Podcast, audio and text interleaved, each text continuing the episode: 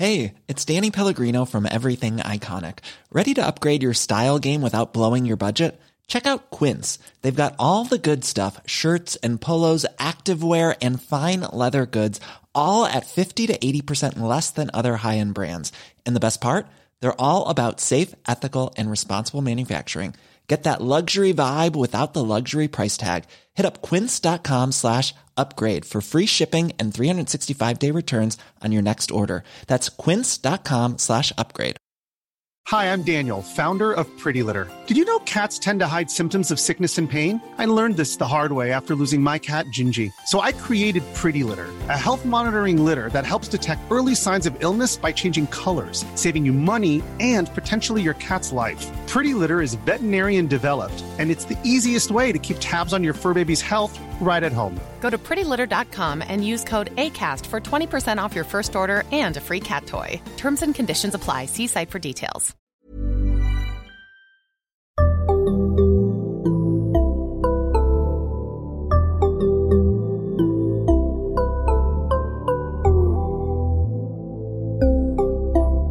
Barnpsykologerna. Hej och välkomna till Barnpsykologerna. Hej. Och, hej. Och idag ska vi prata om specifika fobier. Och då är tanken att jag ska intervjua dig Liv eftersom du är den kliniska experten som har behandlat hundratals barn med specifika fobier. Exakt. Det är som eh, psykoterapiklinikens mellanmjölk.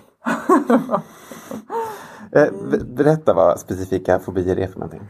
Specifika fobier är helt enkelt avgränsade rädslor för specifika situationer eller specifika saker. Eh, Det brukar man kalla för specifika fobier. Och fobier implicerar ju att det är en stark ångest som är hindrande, som utgör ett problem för personen. Alltså att man måste hålla sig undan från det man är rädd för och gå miste om saker och så. Eh, Så det är inte bara någon liten sådär, usch jag gillar inte spindlar, utan det är mer än så.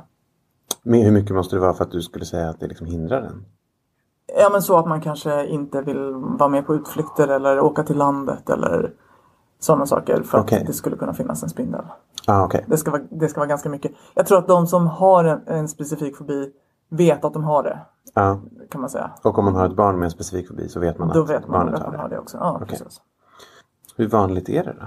Att någon uppfyller diagnoskriterierna för det här? Det varierar lite beroende på vilka siffror man tittar på och de i sin tur varierar beroende på vem man har frågat. Men någonstans mellan 10 och 20 procent av befolkningen har någon specifik fobi. Så det här är ju supervanligt. Det är jättevanligt. Och det är samma siffror för barn och vuxna? Ja, alltså det, det ökar ju såklart för att eh, alltså, om man bara frågar människor som är 0 till 10 då missar man ju ganska många människor som är äldre. Så då kommer inte siffran att vara lika hög. Men runt 10 procent är den nog på barnsidan också. Ja. Vad är, vad är de vanliga då som barn är rädda för? Som de kommer till dig med, om jag säger så? Ja, man brukar dela in eh, specifika fobier i grupper. Eh, och en grupp är då specifika objekt som eh, där är djur väldigt vanligt. Och då är det ju spindlar, det skulle jag säga väldigt vanligt. Samma Men- som vuxna alltså? Ja, precis. Ja, det här är ingen skillnad mellan barn och vuxna egentligen. Nej, okej. Eh, myror, getingar, alltså alla former av insekter. Hundar, katter, råttor, ehm, ja, den sortens. Mörker kan också ingå här.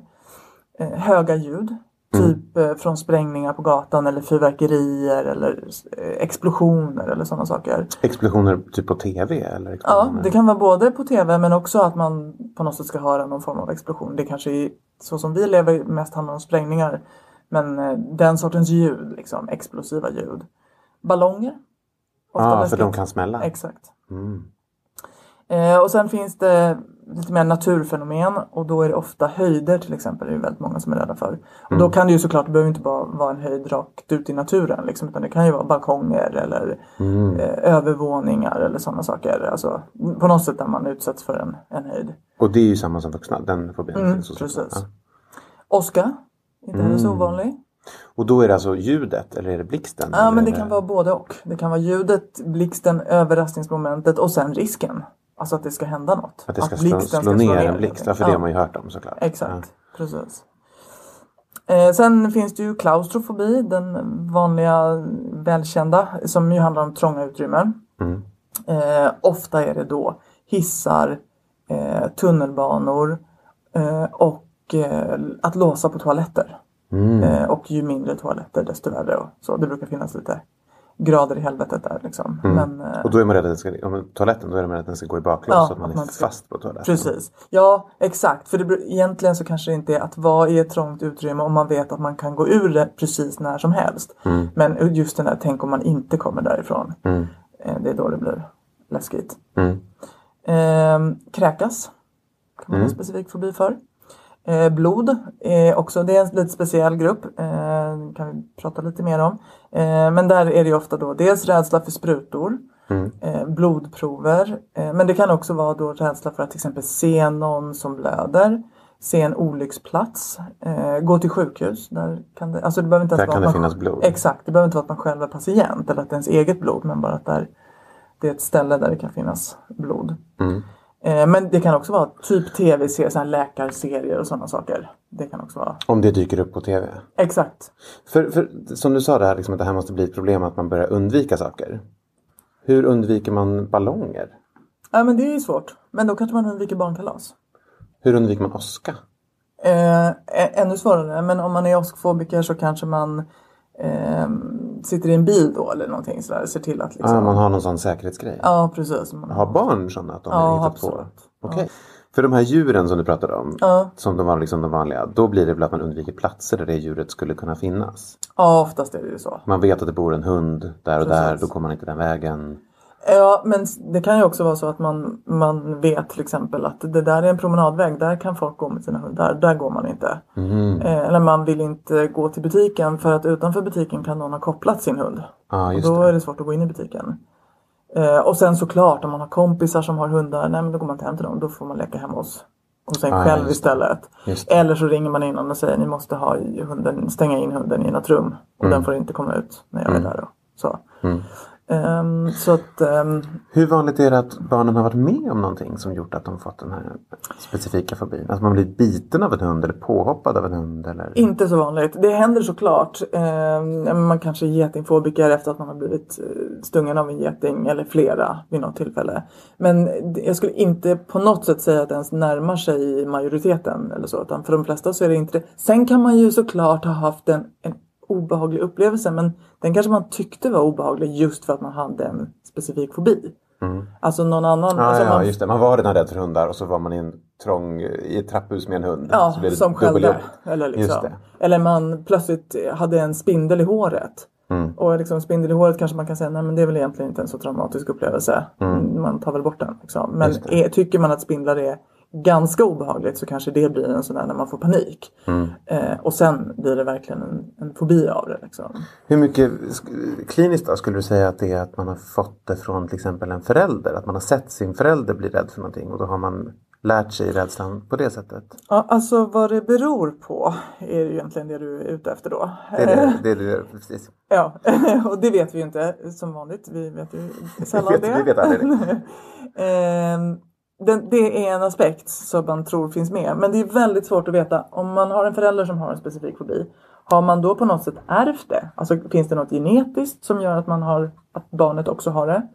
Eh, eller har man blivit rädd därför att man har sett sin förälder varje gång det kommer en spindel till exempel springa iväg och gråta eller liksom så. så att, eller är det både och? Eller kombinationen? Man har något slags genetiskt och när man dessutom har en miljö där, där det blir påspätt, ja då Just det. det ut. Kommer du ihåg den här studien som jag pratade om? Eh, om där man intervjuade college-studenter om var de hade fått sina rädslor ifrån. Och det var jättemånga som sa att de hade fått rädslor genom att de hade kollat på läskiga filmer när de var barn. Just Kommer du ihåg det? Ja. Att de hade sett typ så här Jaws och sen dess var de jätterädda för att simma i vatten för de trodde det kunde komma hajar. Eller de hade sett någon så spökfilm och så blev de rädda för mörker.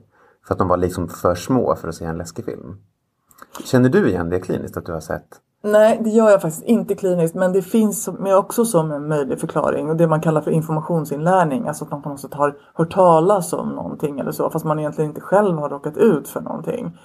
Ehm, och det kan ju dels vara så. Men det kan ju också vara till exempel löpsedlar. Eh, eller tidningsartiklar. Liksom Just det. Flygolyckor till exempel. Just det. Den är ju lite klassisk för det. Man, det, det är inte så ofta man har varit med i en flygolycka utan ofta det att man har hört om flygolyckor. Exakt. Eller tjuvar, tänker jag, barn är rädda för. Och det är ju inte för att vuxna är rädda för tjuvar oftast. Det är ju för att de har hört att det finns, Ja. att det finns tjuvar i barnfilmer typ. Ehm, man kan vara rädd för Anders Behring Breivik hade jag en patient när jag bodde i Norge. Som var Alltså, ett ja, men barn. det kan man ju tänka var sig. jätterädd för att Anders Behring Breivik skulle kunna komma hem till dem. Liksom. Och, men precis, och det finns ju barn som har varit rädd- rädda för bin Laden eller Ja, liksom, Terrorister måste ju vara Ja, jättevanligt nu. precis. Ja. Eh, sen kan man ju säga också ehm, Ja, om man ska bara stanna kvar i vad kan det bero på? Så absolut, man kan modellinlära för att man har sett någon annan. Det kan finnas genetiska eh, orsaker eller ärftliga orsaker. Ehm, det kan finnas informationsinlärning och sen så kan det då finnas erfarenheter bara. Ehm, om man verkligen har varit med om någonting traumatiskt. ehm, ja, alltså, jag menar, låt säga att man skulle till exempel ha blivit biten i ansiktet av en hund. Eller så, men det finns ju barn som råkar ut för sånt. Och sen utvecklar en kraftig hundrädsla. Då tror jag att man också ska tänka lite i termer av posttraumatisk stress. Att man faktiskt är traumatiserad av en sån upplevelse. Att man får flashbacks. Ja, och man kanske drömmer mardrömmar och liksom Ja, att det blir det. mer än bara en specifik fobi och den har ett ganska tydligt eh, det finns en ganska tydlig orsak eller liksom utlösande händelse. Ja. Där har vi ju ett avsnitt med Erika Mattelin som pratar om traumatiseringar. ja, bra. Så kolla på det. Den sparar vi, den frågan. Ja. Men du, kan du berätta lite mer om någon av de här specifika roliga som du pratade om? Som var lite roligare än barn som blir bitna ansiktet av hundar. Eh, kräksfobi är ju jätteintressant. Ja. Ja, det heter någonting kul på latin. Ometo... Emotofobi. Emetofobi. Yes. Tack. Eh, vad är det för någonting? Liksom? Det låter inte som en fobi som är så vanlig. Eh, Alltså jag kan inte siffror på specifik, alltså specifika fobier. Jag vet inte hur de var och en vad de har för eh, vanlighetsgrad. Kräkfobi är ganska vanligt. Ehm, och det är alltså rädsla för att kräkas. Men det, det sprider sig till att vara, rädsla, vara en rädsla för att bli magsjuk, bli matförgiftad. Eh, och då blir man, alltså det som barnen ofta är rädda för och även vuxna med kräkfobi. Det är ju själva att kräkas. Liksom. Det är det de tycker Inte är. att andra kräks, utan att man själv Ja, men ska att andra kräks är obehagligt då därför att det kan smitta. Ja, just det. Och att... Och, alltså, Det när kan någon, sätta igång hos en själv Ja, också. för att kräkning är ju en oerhört lättsuggererad känsla. Aha. Man behöver inte tänka så mycket på illamående först man känner sig lite illamående själv. Ja. Och ser man någon, och det, menar, det, kan man, det kan man ju känna igen om man har stått bredvid någon som kräks. Så kan man ju själv känna att uh, det vänder sig lite i magen och så. Att... Eh, Men är, man rädd, är, är barnet rädd för att det ska hända någonting farligt medicinskt? Eller är det liksom bara Nej. känslan av kräks? Oftast är det känslan. Ofta kan de inte ens riktigt säga vad det är. Alltså för att ja, men vissa kan vara rädda just för att eh, ja, men det som en del barn säger är här, att man inte kan stoppa det. Man inte har kontroll och det har man inte när man kräks. Det det. bara går, håller på tills magen på något sätt är klar med vad den håller på med. Ja. Vissa kan tycka att det är läskigt för det ger en känsla att man inte kan andas. Mm. Men sen är det väldigt många också som tycker att det är socialt. Tänk om man skulle kräkas på ett ställe där andra skulle se och då skulle de andra barnen tycka att man är äcklig. Ja. Den, och den har en del barn kanske varit med om också. Att de har, någon annan har kräkts och så har kanske något annat barn, Öh, det luktar illa eller Öh, han kräktes eller så. Och sen kan det också vara att man inte vill kräkas där det inte finns någon vuxen som kan ta hand om en. Och det kanske då helst är en förälder. Så det finns ganska många olika orsaker till att man tycker att det här med att kräkas är så läbbigt. Hur yttrar det sig då? Alltså vad är Ja, problemet? Det, det kan bli ganska omfattande just därför att då kanske man till exempel tycker att det är väldigt jobbigt när det är kräk, vinterkräksjukas säsong. Hela den är liksom pestig. Ja. Eh, man försöker förhöra sig om, om någon kompis är magsjuk eller har en i familjen som är magsjuk eller sådana saker. Och sen om någon då skulle säga Åh, jag har lite ont i magen. Ja, då blir man själv typ vill, vill gå hem för att inte. Tänk om kompisen är på väg att bli sjuk och smitta mig. Ofta äter de här barnen ganska begränsat för de är rädda för att få i sig, alltså bli matförgiftade. Ah, och du kollar bäst före-datum. Jättenoga. Mm, det gör de väldigt noga. Men de är också väldigt noga med, men kyckling är inte så poppis hos de här barnen. För, För att de man- vet att det är liksom Ja, lite högre exakt. risk på det. Precis. Okej. Och ska de äta så vill de gärna att det är vuxna som har lagat mat. Det är inte trevligt att äta mat som andra barn har gjort. Det, det är en rimlig... Eh, och de kollar kanske på besticken och tallriken att det ser rent ut och så. Så att man inte får i sig något skit som man skulle kunna bli sjuk av eller så. Går kanske inte på vilka sorts restauranger som helst. Det ska se fräscht och rent ut. Och liksom. Alltså mycket sådana här kontrollbeteenden. Eh, en del barn blir, eh, vad ska man säga, de tror att de är åksjuka. Alltså de kanske inte alls är åksjuka men de vet att man kan bli åksjuk och då kan man må illa och kräkas. Och då sitter man och känner efter Ja, och då kan man ju bli lite åksjuk bara av det såklart. ah, så det kan bli att man inte kan åka bil såklart. Ja. För att man är rädd för att kräkas. Precis. Eller åka flyg eller båt. Ja. Okej. Och kommunala eh, eller kollektivtrafik kanske inte är så kul för där kan det vara mycket baciller och så. Och det, där får man också tänka att när det är vinterkräksjuka, det är ju en löpsedels favorit hos kvällstidningarna. De säljer ju gärna på det. Så då kommer det ju, nu kommer det och så här gör du för att undvika och så står det mer eller mindre överdrivna råd. Och för de här barnen blir det svårt. Nu låter allt det som du säger nu med bäst före-datum och löpsedlar och eh, kyckling och så. Det låter som att det är ganska stora barn. Ja men precis. Eh, det skulle jag säga att det är nog ofta barn som är kanske mm, låg mellanstadieåldern som ändå kan läsa och sådär. Ja. Som, som Och, men är det liksom, och sen är det mindre när de blir större eller bara går det över till att de är rädda för andra saker? Nej, eh, jag tror att många har en kräkfobi kvar i vuxen ålder. Det är inte så ovanligt hos vuxna heller. Om man inte har fått behandling för det.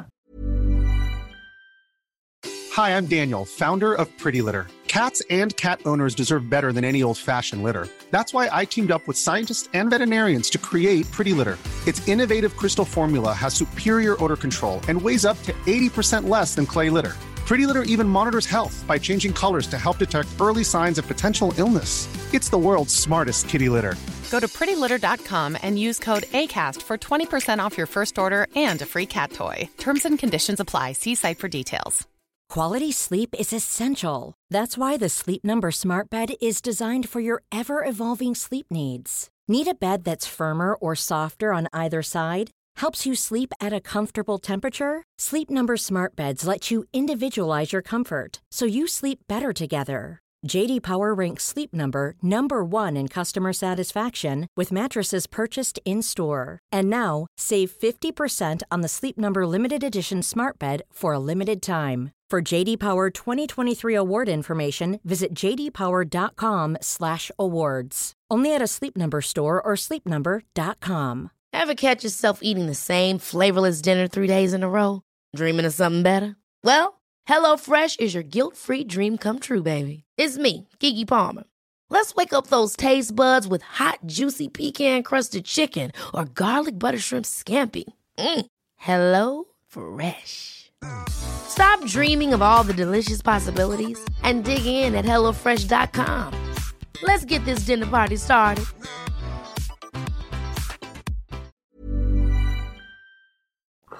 Ja, men vad händer då om man går till Livs och för att gå få sin eh, behandling för sin specifika fobi? Vad kommer ni göra då?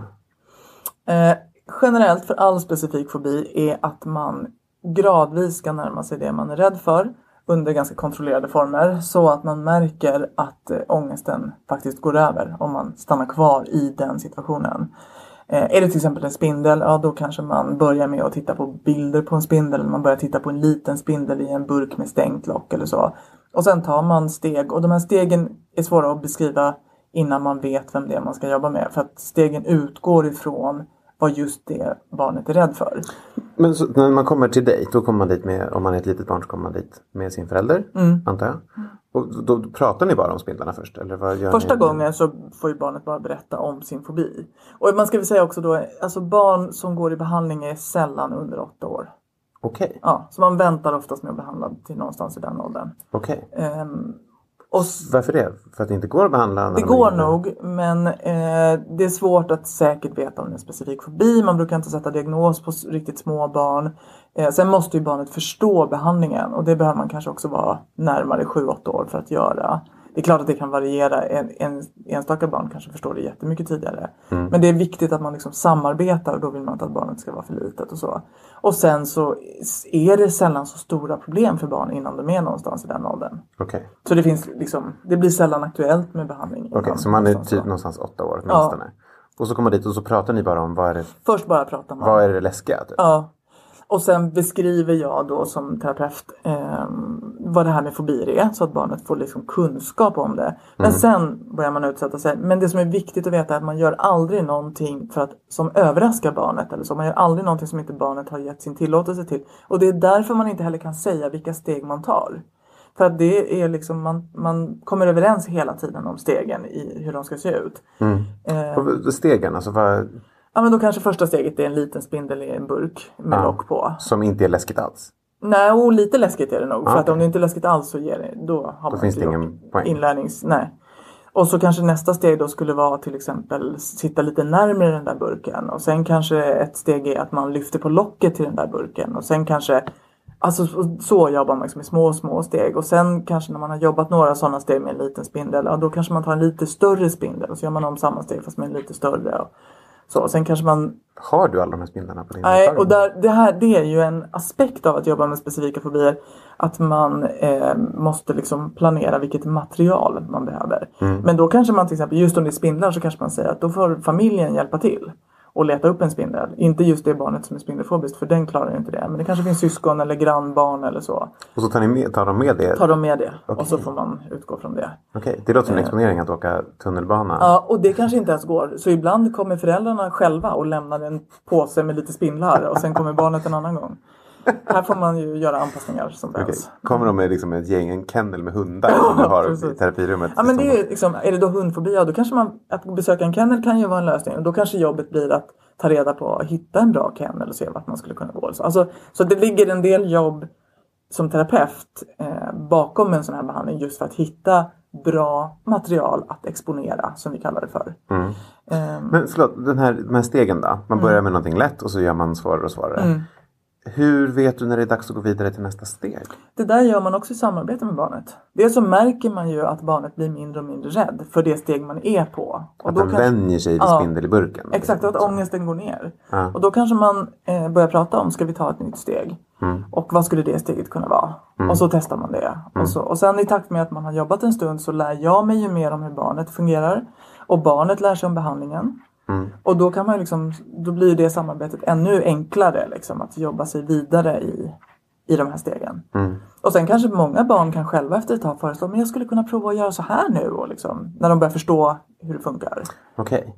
Men, eh, Hur många steg gör man? Liksom? Ja, det vet man inte från början. Jag kanske har en idé om hur, vilka steg man ska ta. Och de baserar sig ganska mycket på vilket mål barnet har för sin behandling. Alltså om barnet till exempel, men jag vill kunna åka till landet och gå barfota i gräset. Ja, då kanske vi vill gå i gräs barfota. Så att man kan göra det? Ja, så att vi har övat på det som är viktigt för barnet och så. Ja, för målet är inte typ så här, bli av med sin spindelfobi. Nej, och det, så, det säger vi ju aldrig egentligen. Överhuvudtaget i KBT så säger vi ju aldrig bli av med en ångestproblematik eller så. För att eh, jag menar, ångest, det kommer barnet att ha. Och barnet kanske kommer att ha viss ångest för spindeln också. Det, det är inte det som är vårt syfte. Utan syftet är ju att barnet ska kunna göra allt det han eller hon vill. Och vara, vara fri och inte styrd av rädsla. Och om det är, jag tycker fortfarande spindlar är skitläskigt men jag kan gå barfota i gräset så det gör ingenting. Nej men det är väl toppen. Sen kan man ju såklart vända på det där och säga om man kan allting och inte tycker att det är ett problem, har man fortfarande, är man fortfarande rädd? Nej, det kanske man inte är. Ångesten kanske faktiskt är borta. Men det är på något sätt, ja, det fick man i så fall på köpet att ångesten försvann. Eh, för att eh, det, som liksom, det som var fokus var vilka steg behöver vi ta för att få, få frihet. Liksom. Hur är det med, eh, om säger att målet är att man vill kunna gå på landet och vara med och spela fotboll med de andra. Trots att man är rädd för spindlar som skulle kunna vara i gräset. Det är liksom slutmålet. Du, skulle inte jobba med sån här överinlärning. Att man ska ha en spindel i håret innan man är färdig med behandlingen. Ibland gör man det. Eh, vissa barn så kanske man liksom tänker att men man märker att det skulle kunna gå. Man kanske föreslår det för barnet. Eller vissa barn föreslår det själva. Ska jag prova att låta den gå på mina händer? Ja men gör det. Ska jag prova att låta den gå på mina armar? Ja. Kan den gå i ditt ansikte också? Ja. Och liksom. Nu låter det som att, du, som att barnen som du jobbar med tycker att det här är roligt att göra de här spindlarna. Ja men faktum är att många barn tycker att det är avskyvärt i början. Alltså verkligen. Eh, och börjar tycka att det är lite roligt efter en stund. När de märker att ångesten går ner och att de börjar hantera situationen, då är det ju inte längre så hemskt. Och otroligt många barn, nästan alla, är väldigt omsorgsfulla om till exempel spindeln. Det tycker jag är fascinerande. Spindlar som de bara har avskytt och sen kan de plötsligt Åh nej, kolla den ser ut som att den klämde en fot eller är den, den haltar lite eller blir jätteempatiska med den där spindeln. Så det händer ju någonting när man börjar våga det som man förut har varit väldigt rädd för. Men till exempel, nu, spindlar kan man ju förstå att man tycker att det är lite kul. Men typ, eh, jag vet inte, sprutor. Tycker de att det är kul att hålla på och testa och få sprutor av sin mamma? Eh, de kanske inte får sprutor av sin mamma men de kanske tycker att, ja, de kanske, de kanske sticker sig själva. Eh, Sen kanske vi inte riktigt vill att de ska sitta och sticka sig själva och ha det som någon slags Gud, jag blir yr bara av att prata om det här. Ja, då kanske du ska gå lite behandling. Men just blod och injektion fobi kan vi väl lägga till, eller kan jag lägga till att den är lite speciell för att alla andra fobier då eh, får man det som man kallar för ett, eh, ett sympatikuspåslag. Alltså kroppen gör sig redo för fight or flight för att Man blir stressad. Ja, man får ett jättestrresspåslag. Hög puls. Exakt, hög puls eh, och eh, högt blodtryck och liksom, exakt hjärtat börjar jobba fortare. Det gör ju att, att man är ganska långt ifrån att svimma. Man svimmar ju, alltså svimma betyder ju att man får ett blodtrycksfall. Här får Men man alla raka filmer när motsatsen. folk blir rädda och svimmar då? Ja, men filmer är kanske inte alltid baserade på fakta. Okej, okej, okej. Men just när det kommer till blod och injektionsfobi, då är det tvärtom. Då får man ett blodtrycksfall.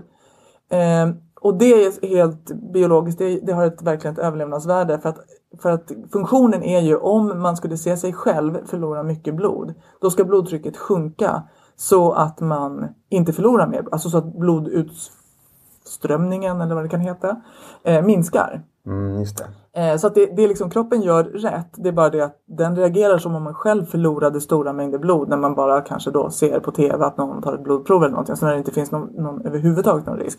Så, gör, så är det ju alltid med ångestproblem. Att, att reaktionen är adekvat fast inte i det här sammanhanget. Ja, det. Och när du då säger jag blir yr bara vi pratar om det så är det precis det att ja, för blodtrycket faller. När Och vi då- pratar om det. Ja, och då kan man få yrsel. Och det kan räcka med att prata om det. Just det. Så därför så måste man, både med barn och vuxna som har just blod och injektionsfobi, då måste man lära dem en speciell teknik som kallas för tillämpad spänning. Där de får lära sig att pumpa upp sitt blodtryck. Mm. Innan, Alltså spänna sig. Exakt, och man, då ska man spänna, man jobbar med det på lite olika sätt för att, liksom få, att det ska bli effektivt. Innan de ska utsättas för det här blod, blodmaterialet, vad man nu har för, för material när det kommer till det. Det. Så att de inte svimmar, för annars kommer de att göra det. Men i principen är egentligen samma för alla, om det nu är kräks eller om det är oska eller vad det är. Att man bygger en sån här stege med mer och mer läskiga saker. Precis. Vad skulle det vara, om, säg att det är, ta kräks då. Hur skulle du exponera för Ja, kräks? men kräks, där, där skulle jag säga då att man i första hand tittar ganska mycket på man exponerar inte för att kräkas utan man exponerar för eh, de saker som barnet är rädd för och det kanske är då att och som är, som är ofarliga såklart. Det är inte så att man skulle servera en, en rå kyckling till ett barn som har kräkfobi. Men, Men, äta kyckling? Ja men exakt, äta kyckling kanske är. Gå, gå på restaurang, alltså sluta fråga folk om deras anhöriga eventuellt möjligen har haft lite magont. Och ändå kunna krama dem? Ja, precis. Eh, minska ner på handtvätt. Minska ner på olika former av kontroll. Kanske eh, in, sluta kolla på sitt eh, bäst före-datum på grejerna i kylen utan tänka att står de i vårt kylskåp så är de okej. Vad- Kan man tejpa över bäst före-datumet? Så kan man ju göra eller klippa bort det. Det kan ju föräldrar göra eller stryka över eller någonting. Mm, aj. eller så kanske man bara säger till barnet att du får överlåta det här till dina föräldrar. De får ha koll på De det får här. ha koll på bäst före-datumet. Precis, och prata lite om också, där kan man ju faktiskt också ge barn lite information om att det här med bäst före-datum, vad det är, alltså att det är lagstadgat, att det inte betyder att grejerna är livsfarliga efter. Liksom, De är inte mjölk- giftiga dagen efter. Nej, Just, mjölken vet inte vad det står på paketet liksom. just det. Så man kan också lukta och smaka och så. Just det. Eh, Just det, för det är ändå, det, det är ändå vettigt att lukta på det. det kan vara en ganska vettig grej. Ja. Men ja. Men inte det heller på ett överdrivet sätt. Så att man försöker liksom ta bort ganska mycket av de här extra grejerna som barnet håller på med. Och sen kanske man utsätter sig för att till exempel titta på en film när någon kräker, Mm. kräks. Just för att så här, Var hittar du filmer där folk kräks? ja men Youtube är... det sant? Ja. Det finns alltid. Det finns ju faktiskt också speciellt inspelade filmer som används i terapisammanhang. Mm. Men man kan ju googla, det finns ju mycket kräk som helst. Underbart. det, är mycket lättare än spindlar. Det är lättare att hitta videos på folk som kräks. Ja, mycket lättare. Ehm, men okej, hur bra funkar den här behandlingen då? Om man går till dig? Ja men den funkar ju faktiskt väldigt bra. Eh, det, finns ju, det finns mycket studier på vuxna och där är det ju upp till 90-95% som blir bättre efter att ha gått. Då. Den här behandlingen görs nästan alltid vid ett enda tillfälle som är då ungefär tre timmar långt.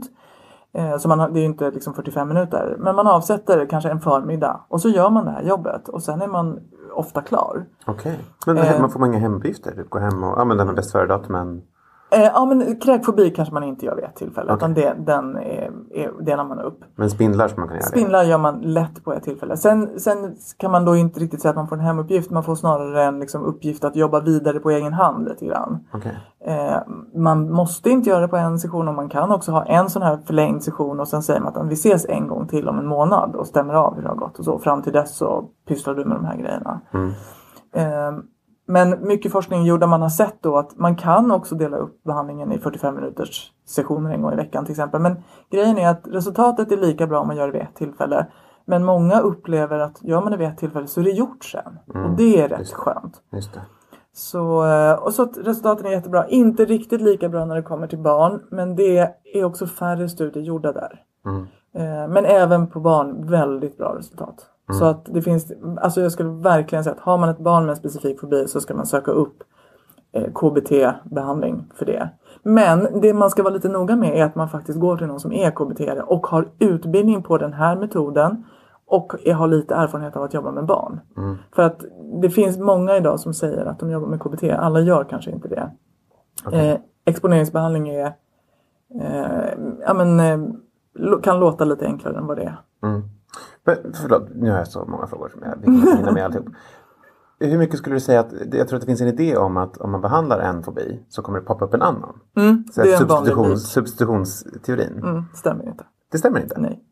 Det måste ju vara i alla fall att vissa barn har liksom lätt att dra på sig fobier. Att man liksom har hög ångestbenägenhet generellt. Ja, och det som då oftast händer är snarare att om man till exempel har spindelmyra, mygga så, så jobbar man med Massa olika grejer, Ja, ja. Då försvinner de andra också. Eller blir bättre. För att spindlar och myror och myggor är lite lika varandra. Och barnet lär sig om sin ångest. Och Mm. det, den kunskapen har barnet med sig även i andra situationer som ger ångest. Okej. Vad, och som, vad är det de har lärt sig? Om man skulle fråga ett barn som är tio år vad den har lärt sig efter den här behandlingen. Vad skulle de säga? Jag tror, ja hur de skulle formulera det själva vet jag inte riktigt. Men om jag skulle säga så skulle jag säga att de har lärt sig att ångest är inte farligt och det går över. Och man måste inte springa ifrån situationen eller undvika den. Okej, och då generaliserar de det till eh, vad det nu kan vara, trånga utrymmen. Exakt. Okej. Precis. Det är ju superanvändbart. Super. Så man gör, behandlar en fobi och så får man lite de andra får gratis. man lite liksom. spillover på andra grejer. Okej, ah, snyggt. Mm. Ska vi nöja oss där. Ja, det tycker jag. Mm. Tack så hemskt mycket Liv, kul att höra. Tack själv. Eh, och tack ni som lyssnade. Ni kan gå in på vår Facebook-sida, Barnpsykologerna. Och ni kan skicka mejl till barnpsykologerna.gmail.com om ni har några frågor eller kommentarer. Vi hörs.